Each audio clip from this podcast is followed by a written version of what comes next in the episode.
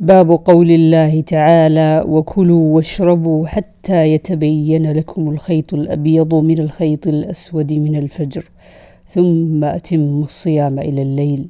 فيه البراء عن النبي صلى الله عليه وسلم.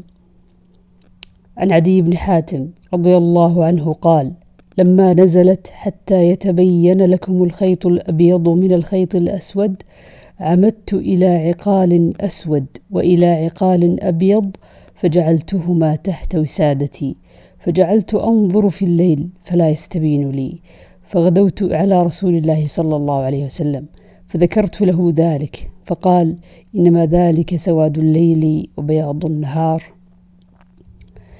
عن سهل بن سعد قال أنزلت وكلوا واشربوا حتى يتبين لكم الخيط الأبيض من الخيط الأسود ولم ينزل من الفجر.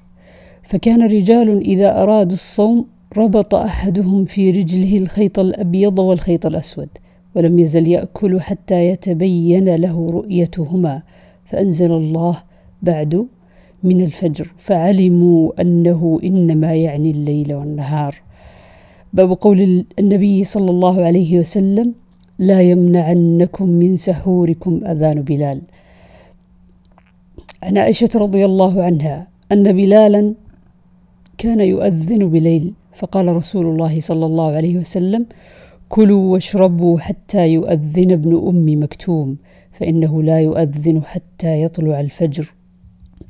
قال القاسم ولم يكن بين أذانهما إلا أن يرقى ذا وينزل ذا. باب تأخير السحور. عن سهل بن سعد رضي الله عنه قال كنت أتسحر في أهلي ثم تكون سرعتي أن أدرك السجود مع رسول الله صلى الله عليه وسلم. باب قدر كم بين السحور وصلاة الفجر. عن زيد بن ثابت رضي الله عنه قال تسحرنا مع النبي صلى الله عليه وسلم ثم قام إلى الصلاة. قلت كم كان بين الأذان والسحور؟ قال قدر خمسين آية. باب بركة السحور من غير إيجاب. لأن النبي صلى الله عليه وسلم وأصحابه واصلوا ولم يذكر السحور.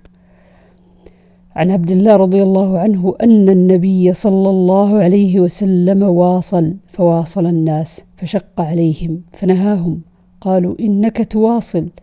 قال لست كهيئتكم إني أظل أطعم وأسقى. عن أنس بن مالك رضي الله عنه قال قال النبي صلى الله عليه وسلم تسحروا. فإن في السحور بركة. باب إذا نوى بالنهار صوما. وقالت أم الدرداء كان أبو الدرداء يقول عندكم طعام؟ فإن قلنا لا. قال فإني صائم يومي هذا. وفعله أبو طلحة وأبو هريرة وابن عباس وحذيفة رضي الله عنهم.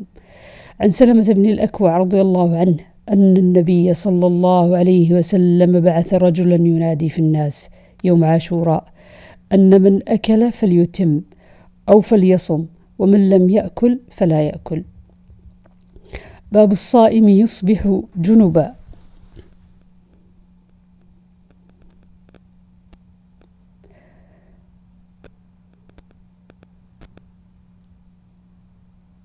عن أبي بكر بن عبد الرحمن بن الحارث بن هشام أن أباه عبد الرحمن أخبر مروان أن عائشة وأم سلمة أخبرتاه أن رسول الله صلى الله عليه وسلم كان يدركه الفجر وهو جنب من أهله ثم يغتسل ويصوم. وقال مروان لعبد الرحمن بن الحارث أقسم بالله لتقرعن بها أبا هريرة. ومروان يومئذ على المدينة فقال أبو بكر فكره ذلك عبد الرحمن. ثم قدر لنا أن نجتمع بذي الحليفة.